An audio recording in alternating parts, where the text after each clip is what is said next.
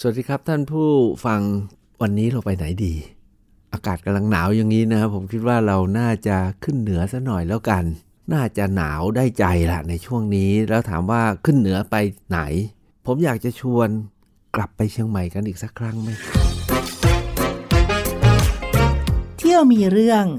กับหมอบัญชา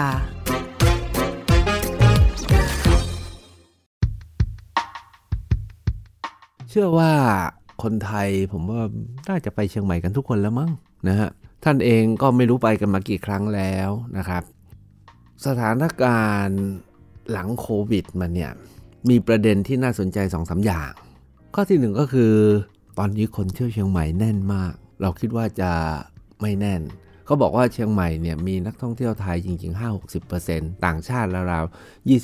20-30%ไม่เหมือนกับพื้นที่ชายทะเลซึ่งต่างชาติเนี่ยประมาณ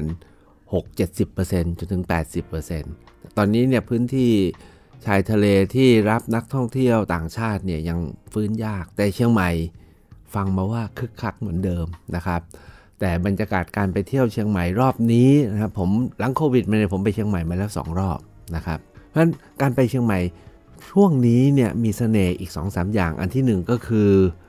เป็นคนไทยเป็นส่วนใหญ่นะครับ เราก็จะได้สัมผัสได้ซึมซับความเป็น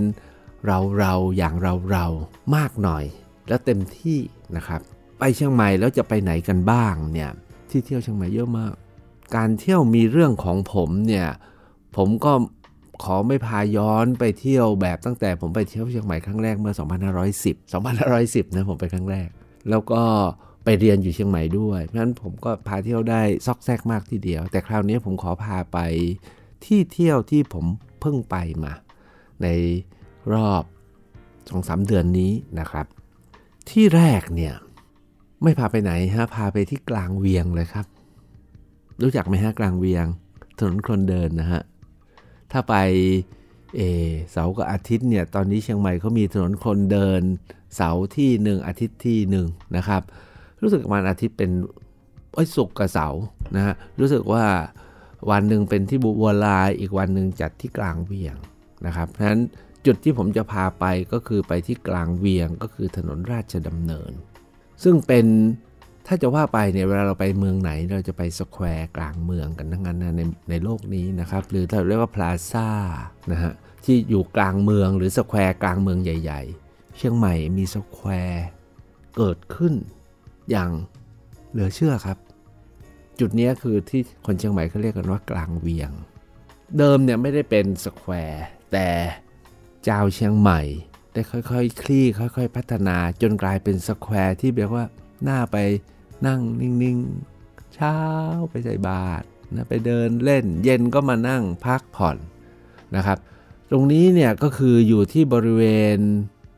ท่านนึกออกอยังฮะท่านที่เคยไป นึกไม่ออกผมบอกกันเลยก็ไปที่อนุสาวรีย์สามกษัตริย์นะอันนั้นแหละครับคือข่วง ผมอยากจะเรียกเป็นข่วงกลางเวียง ก็คืออยู่หน้าอยู่ระหว่างสารากลางจังหวัดเดิมกับศาลจังหวัดเดิม ชาวเชียงใหม่เนี่ยได้สร้างปรากฏการณ์อันพิเศษสุด ผมคิดว่าพิเศษสุดของของการสร้างสรรค์เมือง แล้วอยากให้ไปเที่ยวมากๆนะครับ ก็คือการที่จังหวัดเนี่ยย้ายสารกลางออกไปอยู่ที่แม่ริม ไปเป็นศูนย์ราชการ แล้วต่อมาศาลจังหวัดก็อยู่ที่เดิมไม่ได้ เพราะว่าคับแคบ ย้ายไปเนี่ย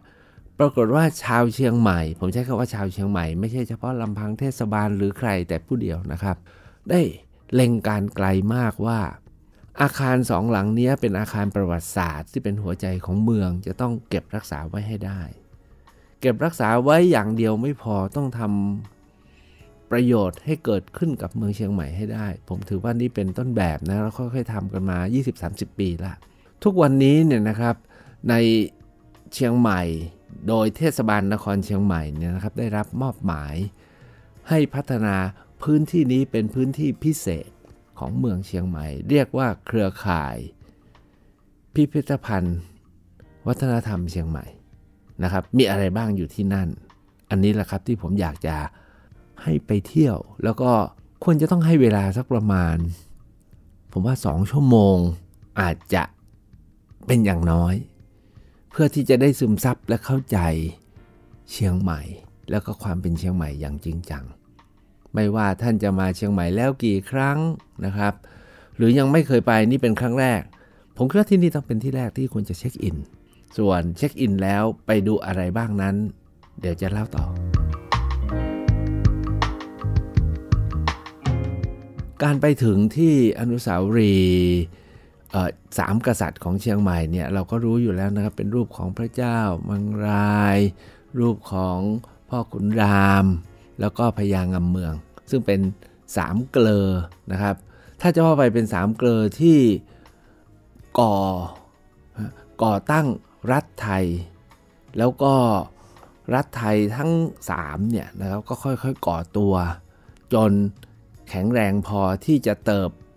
เป็นเติบโตและตั้งมั่นเป็นอาณาจักรไทยที่อยุธยา นักประวัติศาสตร์โบราณคดีบางคนเนี่ยบอกว่าตอนแรกตอนนั้นยังเป็นแค่รัฐนะรัฐล้านนา รัฐสุขโขทัยแล้วก็รัฐอยู่แถวพะเยาอยู่ที่นู่นที่นี่ แล้วตอนหลังเนี่ยก็รวมกันขึ้นรวมกันขึ้น แล้วก็อยุธยาเติบโตก็เลยตั้งเป็นอาณาจักรได้ เพราะฉะนั้นเนี่ยอนุสาวรีย์สามกษัตริย์นี้จริงๆนั้นเป็นหมุดหมายเพื่อระลึกถึงการ มาถึงและการค่อยๆก่อตัวของรัฐ แล้วก็กลายเป็นอาณาจักรอยุธยาที่ทุกวันนี้คือไทยนะครับที่หน้าอนุสาวรีย์เนี่ยนะครับถ้าท่านมองไปด้านหน้าของสามกษัตริย์เนี่ยจะเป็นที่ทำการศาลเก่า เราเข้าไปที่นั่นก่อนก็ได้ เพราะเล็กหน่อยนะครับ จุดนี้เนี่ยนะครับเป็นเทศกาลการแสดงที่ผมเรียกว่าจัดไว้แบบ พอเข้าไปถึงเนี่ยเราจะเข้าใจความเป็นเชียงใหม่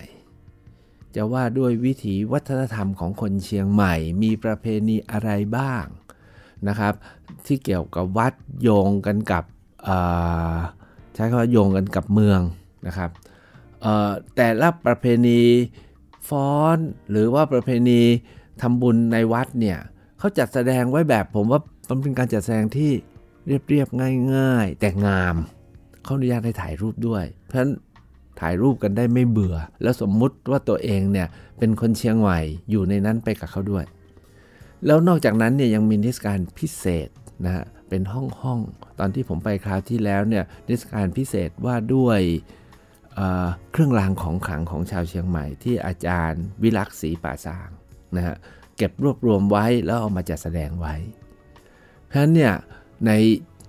อาคารศาลจังหวัดเชียงใหม่เนี่ยมี 2 ชั้นนะครับ แล้วก็ไม่ได้ใหญ่มากนักเนี่ยมีสิ่งแสดงทำให้เราซึมซับวิถีวัฒนธรรม และความเป็นเชียงใหม่ โดยเฉพาะอย่างยิ่งผ่านทางวัดวาอาราม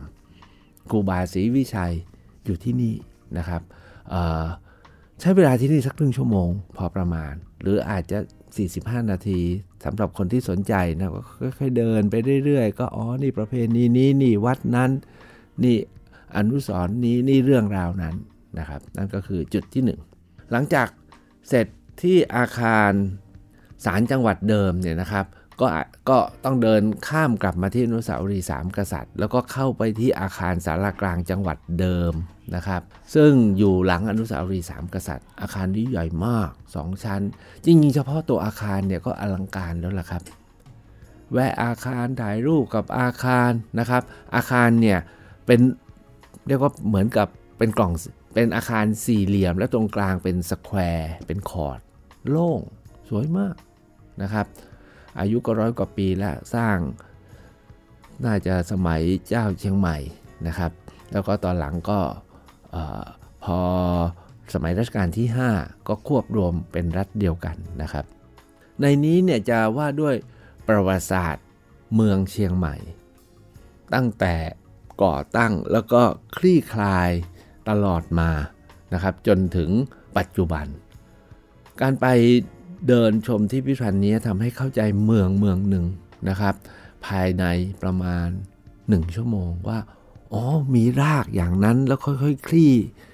วิวัฒนาการมาเป็นเมืองที่ถ้าถามว่าตอนนี้เมืองไหนเป็นเมืองอันดับสองของประเทศไทยเนี่ย แล้วเราเห็นเขาโครงของความเป็นเมืองผมว่าก็เชียงใหม่นี่แหละนะครับ โคราชที่ว่าใหญ่มาก แต่เราไปโคราชเราไม่เห็นเขาโครงของความเป็นเมืองล้วเมืองอื่นๆที่พอเห็นก็ไซส์เล็ก ๆนะครับเพราะนั้นเนี่ยผมคิดว่าการไปเชียงใหม่เนี่ยไม่ว่าท่านจะไปเที่ยวที่ไหนนะไปชาวเขาไปน้ำตกไปภูเขาไปดอย ผมว่าพิพิธภัณฑ์กลางเวียงเนี่ยสำคัญมากต้องไปสักครั้งหนึ่ง จุดสำคัญที่สุดที่ผมที่ผมชอบมาก ๆ นะคือ gift shop พิพิธภัณฑ์ในประเทศไทยเนี่ยไม่มีพิพิธภัณฑ์ไหนที่ประสบความสำเร็จในเรื่องของร้านค้าของที่ระลึก แต่พิพิธภัณฑ์กลางเวียงเชียงใหม่เนี่ยเขามี coffee shop ที่เท่มาก แล้วก็มี gift shop นะหรือ souvenir shop เนี่ยที่ไม่มีพิพิธภัณฑ์ไหนในประเทศไทยที่มี gift shop ที่หลากหลายแล้วก็รวบรวมของดีไว้อย่างนี้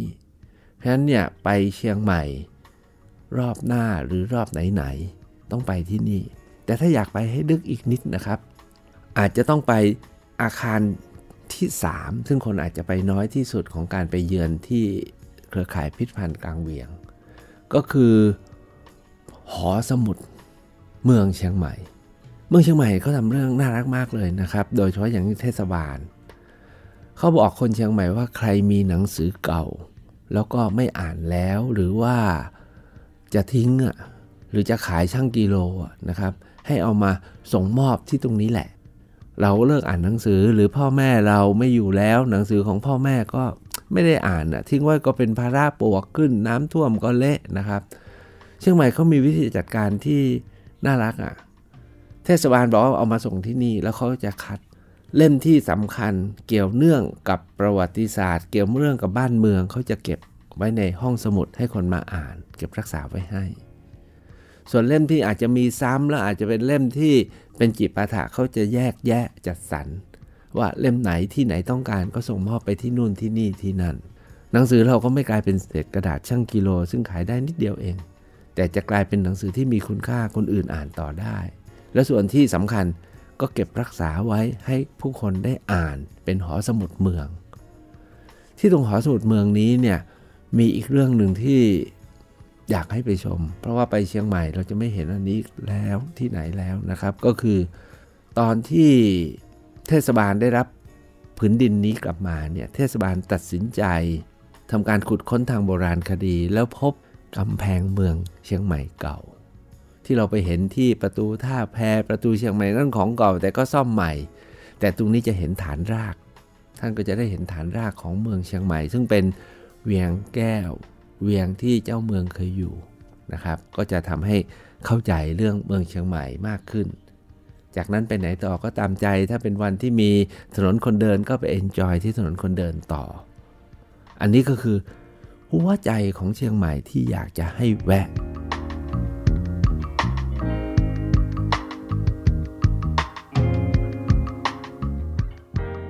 และถ้ามีเวลาอีกนิดหนึ่งนะครับ รู้ไหมฮะตอนที่พญามังรายมาตั้งเมืองเชียงใหม่เนี่ยตั้งมั่นจุดแรกอยู่ตรงไหน วัดไหนเป็นวัดแรกที่พญาเชียงรายมาปักหมุด แล้วก็เริ่มจนเป็นนบบุรีศรีนครพิงพิงขนครทุกวันนี้ คือวัดเชียงมั่น อยู่ไม่ไกลจากตรงนี้เดินไปนิดเดียวเอง ผมอยากแวะเชิญนะฮะว่า แวะไปสักนิดหนึ่งแล้วไปดู เจดีย์วิหาร พระพุทธรูป ตรงนั้นสวยมากโดยเฉพาะไปในยามเช้านะครับ ก็จะเห็นเงาตอนพระอาทิตย์ขึ้นแล้วก็ทาบมาที่เจดีย์สวยมากๆ ที่วัดนี้มีศิลาจารึกวัดเชียงมั่น ซึ่งว่าด้วยการสถาปนาเมืองเชียงใหม่ อันนี้คือบริเวณที่หนึ่งที่ผมอยากจะชวนว่าอย่าพลาดนะครับ ส่วนพื้นที่ที่สองของเมืองเชียงใหม่เนี่ยนะฮะ ถ้าอยากจะสัมผัสลึกๆ และซึมซับแล้วก็หาที่ ผมใช้คาว่าแสวงบุญเนาะตอนนี้เนี่ยเราไม่อาจจะไปแสวงบุญที่พุทธคยาสังเวชนียสถานในอินเดียได้ เพราะว่าสถานการณ์โควิดนะล็อกดาวน์แล้วตอนนี้อย่าไปนะฮะอินเดียสถานการณ์โควิดน่ากลัวมากนะครับ เพราะว่าการแพร่กระจายยังยังเหมือนกับว่าเอาไม่อยู่เลยนะครับ คนอินเดียติดกันมากอยู่อยู่ในอันดับดูเหมือนจะหนึ่งใน 5 ของโลกแล้วล่ะฉะนั้นถ้าหากจะหาที่จาริกแสวงบุญนะครับ ในประเทศไทยเราเนี่ยมีสังเวชนียสถานที่น่าจะเก่าแก่ที่สุดแห่งหนึ่งแล้วไม่ไปไม่ได้ก็คืออยู่ที่วัดโพธาราม หรือวัดเจ็ดยอด อยู่ใกล้เมืองเชียงใหม่นิดเดียวเองครับ ไปที่ นิมมานเหมินท์นะ เราไปเชียงใหม่ก็ต้องไปเที่ยวนิมมานใช่ไหมไปดื่มไปกินไปไปเช็คอินตรงนู้นตรงนี้นะครับ แล้วไปทางซูเปอร์ไฮเวย์ตรงสี่แยกนะฮะตรงสี่แยกที่นิมานเหมินไปซูเปอร์เนี่ยเลยไปนิดเดียวไม่ใช่กี่กิโลซ้ายมือครับ คือวัดโพธาราม หรือเรียกกันสั้นๆว่าวัดเจ็ดยอด เพราะมีมหาโพธิเจดีย์แบบที่พุทธคยาสร้างไว้ อันนี้ไม่ใช่สร้างใหม่นะครับ ที่สำคัญก็คือสร้างมาตั้งแต่พระเจ้าติโลกราช ถึงวันนี้ก็มีอายุเกือบ 500 ปีแล้วสร้างเมื่อประมาณพศ 2000 พญาติโลกราชเนี่ยเป็นเจ้านครเชียงใหม่ องค์หนึ่งซึ่งศรัทธานในพระพุทธศาสนามาก แล้วก็จัดสร้างมหาโพธิเจดีย์พร้อมกับเเรียกว่าอะไรอะสัตตมหาสถาน นะที่พระพุทธเจ้าตรัสรู้แล้วก็ทรงสวยวิมุติสุขอยู่ 7 สัปดาห์ ไว้ที่นั่นอย่างครบครันนะครับ สร้างไว้เมื่อฉลองการตรัสรู้ของพระพุทธเจ้าครบ 2,000 ปี ก็คือเมื่อ 500 ปีที่แล้วนะพระพระองค์เนี่ยเป็นกษัตริย์ที่สำคัญมากเรียกว่าเป็นธรรมราชาและประกาศพระธรรม เป็นกษัตริย์ที่สังคายนาพระไตรปิฎกในประวัติศาสตร์พระพุทธศาสนาด้วยนะครับ ในประเทศไทยเนี่ยรัฐอื่นเนี่ยเพิ่งจะมาทำในยุคอยุธยารัตนโกสินทร์แต่ที่เชียงใหม่เนี่ยทำก่อนเพื่อนต่อจากทางพม่าทำนะครับ เพราะฉะนั้นเนี่ยอยากจะให้แวะไปเพราะว่าร่องรอยของสัตตมหาสถานที่วัดเจ็ดยอดเนี่ยหรือวัดโพธารามเนี่ยยังอยู่ครบ แล้วแต่ละจุดเนี่ยเห็นร่องรอยเห็นความยิ่งใหญ่ แล้วท่านอาจจะไปแสวงบุญกันที่นั่นก็ได้ เฉพาะอย่างยิ่งที่ มหาโพธิเจดีย์ของวัดเจ็ดยอดเนี่ยนะครับ เพราะว่าไม่แตกต่างกับที่พุทธคยาที่เราไปที่อินเดียเลยนะครับ แม้จะขนาดเล็กกว่าหน่อยหนึ่งนะครับ แล้วก็ไม่มีหลักฐานแล้วก็ไม่ใช่ที่ที่ตรัสรู้ของพระพุทธองค์ แต่เป็นที่ที่ที่กษัตริย์ล้านนาองค์นี้เนี่ยนะครับทรงสร้างไว้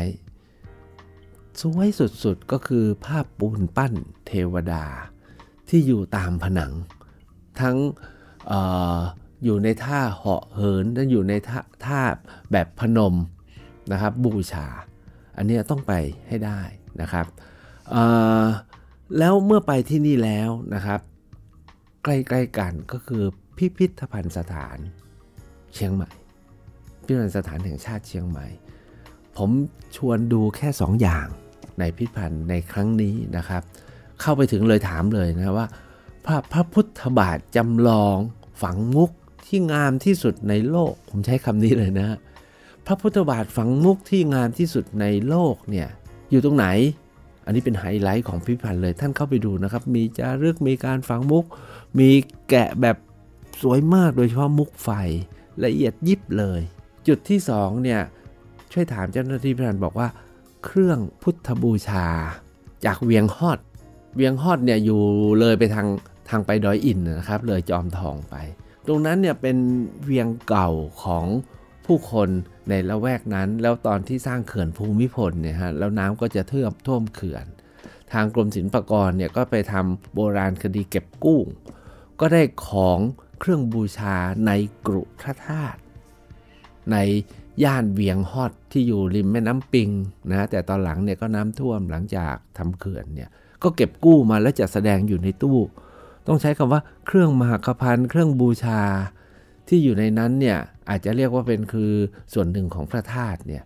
อยู่จำนวนหนึ่งเก็บไว้แล้วจะแสดงไว้อย่างสมบูรณ์และสวยมาก เพราะฉะนั้นจุดที่2เนี่ยหลังจากเราผ่านกลางเวียง ซึ่งเป็นของสร้างใหม่ให้ได้สัมผัส ก็ต้องไปที่วัดเจ็ดยอด หรือวัดโพธาราม และพิพิธภัณฑ์สถาน แห่งชาติเชียงใหม่ เพื่อจะได้ไปให้ถึง ซึ่ง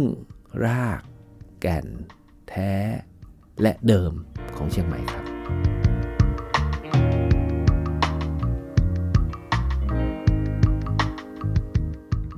จุดที่ 3 ที่ผมอยากจะชวนนะครับ อันนี้เนี่ยเป็นเรื่องบังเอิญครับ ผมไปเชียงใหม่ 2 รอบที่ผ่านมาเนี่ยมาจากเครือข่ายพิพิธภัณฑ์กลางเวียงเนี่ยครับเชิญให้ไปช่วยบรรยายว่าด้วย ร่องรอยหลักฐาน ลูกปัดที่พบในประเทศไทย โดยเฉพาะอย่างยิ่งอยากทราบว่าทางภาคเหนือ มีไหมอยู่ตรงไหนบ้าง เมื่อคราวก่อนๆผมได้เล่าถึงเรื่องหลักฐานลูกปัดที่พบที่สุขโขทัยนะครับ แล้วไปสัมพันธ์กับลูกปัดที่พบที่ลำปาง ซึ่งอันนั้นเนี่ยอยู่ริมแม่น้ำปิง แล้วก็อยู่ริมแม่น้ำวัง โดยรวมทั้งลูกปัดที่เจอที่วังไห่ที่ลำพูน แต่ปรากฏว่าระหว่างที่เราไปเสวนากันนะที่พิพิธภัณฑ์กลางเวียงเนี่ยนะครับ ก็มีท่านอาจารย์พิพัฒน์กระแจจันทร์ซึ่งเป็นอาจารย์ทางด้านประวัติศาสตร์และโบราณคดีอยู่ที่มหาวิทยาลัยธรรมศาสตร์ บอกผมว่าที่เมืองกะเมืองกะที่แม่ริมเนี่ยนะครับ ก็มีการขุดพบลูกปัด อยากให้ผมแวะไปดูด้วย การไปครั้งนี้เนี่ยนะครับ ผมก็เลยเชิญคนเชียงใหม่สองสามคนบอกว่าถ้าสนใจเนี่ยไปกันไหม ผมอยากไปดู ถ้าอยากไปพาผมไปด้วยได้ไหม ก็ได้ท่านอาจารย์อภิญญานะครับ จากราชมงคลล้านนา แล้วก็ได้อาจารย์ดำรง ซึ่งอดีตเนี่ยเป็นอาจารย์อยู่ที่มหาลัยเกษตรศาสตร์นะครับแล้วทุกวันนี้ไปอยู่ที่เชียงใหม่เนี่ยบอกว่าไปด้วยกันนะครับ โดยเราได้นักโบราณคดีจาก กรมศิลปากรอีกท่านหนึ่งพาไป ผมนึกชื่อท่านไม่ออกซะแล้วนะฮะเราก็ไปด้วยกันที่เมืองกะฮะเมืองกาเนี่ยอยู่เลยแม่ริมไปไม่ไกลทางภาคทางตอนเหนือขึ้นไป เมืองนี้เนี่ยว่ากันว่านะครับพี่น้องลัวชาวลัวทุกทุกท่านคงรู้นะครับ ตอนที่พญาแมงรายมาอยู่ที่เชียงใหม่เนี่ยเดิมเนี่ยบริเวณนี้เป็นดินแดนของชนชาวลัวซึ่งเป็นพวกขาขมุ แต่พญามังรายเนี่ยท่านเป็นกลุ่มชาวไทยนะครับ ก็เมื่อมาถึงก็มีการเจรจาแลกเปลี่ยนกันบ้างทะเลาะกันบ้างเป็นเรื่องธรรมดาแต่สุดท้ายเนี่ยทางฝ่ายล้วเนี่ยนะครับ ก็จำยอมแล้วก็ถอยร่นนะครับทางฝ่ายรั้วเนี่ยถอยร่นไปอยู่ที่แม่ริมไปอยู่ตามไหลเขาท่านเมืองการเนี่ยเชื่อกันว่าเป็นเขตที่ขุนหลวงวิลังคะนะครับ ท่าน ถอยร่นไปปักหลักอยู่ ทุกวันนี้คนที่นั่นก็มีทั้งคนล้วนและคนไทย แต่ความน่าสนใจที่ผมตามไปครั้งนั้นเนี่ยผมตามไปเรื่องเดียวคือ ไปดูว่าลูกปัดที่เจอที่นั่นเนี่ยอายุสมัยไหน ชาวบ้านบอกว่าพบจากการไถทำถนน หรือไม่ก็ทำสวนแล้วก็เจอเป็นกรุเจอเป็นหม้อแล้วก็เจอมีพระอบด้วยนะแล้วก็มีลูกปัด ทั้งกลุ่มแก้ว กลุ่มหิน แล้วก็มีโลหะนิดหน่อย ก็ปรากฏว่าลูกปัดเฉพาะที่เราเจอที่เมืองกะเนี่ยนะครับ เป็นลูกปัดน่าจะสมัยราวๆไม่กี่ร้อยปีมานี้อาจจะร่วมสมัยล้านนา ไม่ได้ลึกไปถึงยุคก่อนประวัติศาสตร์ อย่างที่สุขโขทัยอย่างที่ลำปาง หรืออย่างที่วังไห่ลำพูนฉะนั้นเนี่ยลูกปัดที่เจอก็ตอบได้ประมาณนั้น แต่ความอัศจรรย์ของเมืองกะแล้วก็รายทางไปเมืองกะมีวัดอีก 2-3สาวัดเนี่ยนะครับหากท่านว่างนะครับ ลองขับรถเลยขึ้นไปนิดนึง จะพบวัดน่ารักน่ารักหลายวัด ผมใช้ก็วัดน่ารักน่ารักหลายวัด แล้วก็มีวิถีแบบล้านนาโดยเฉพาะอย่างยิ่งวัดพระพุทธบาทสีรอยที่เลยไปสุด พระพุทธบาทสีรอยนี่เป็นเรื่องอัศจรรย์ เรื่องานที่สุดนะครับแล้วทุกวันนี้ทางวัดมีการสร้างวิหารใหญ่มาก แล้วก็มีลวดลายมีรายละเอียดต่างๆ เสริมเติมเข้าไป ก็เป็นอีกเดสิเนชันหนึ่งที่ไปเชียงใหม่แล้วนะครับ ไม่อยากให้พลาดแล้วก็เลยไปสักนิดหนึ่งนะครับ หลังจากผ่านกลางเวียง ไปที่วัดโพธาราม ไปพิพิธภัณฑ์เข้าใจหัวใจแล้ว เลยไปเยี่ยม แดนของพี่น้องลัวหลวงพิลังคะ ที่หลบออกไปอยู่ที่นั่น แล้วข่าวว่าท่านก็สิ้นที่นั่นนะครับนั้นไปเชียงใหม่รอบนี้นะครับ ไปง่ายๆ สบายๆ แล้วก็สงบแต่อากาศจะเย็นขึ้นนะเพราะตอนนี้ก็เข้าสู่หน้าหนาวแล้วแล้วส่วนใหญ่เป็นคนไทยด้วยกัน แล้วก็ไปสัมผัสเรื่องลึกๆที่ท่านอาจจะไม่เคยไป แล้วอาจจะไม่เคยรู้ พบกันนะครับที่เชียงใหม่ครับ เที่ยวมีเรื่องกับหมอบัญชา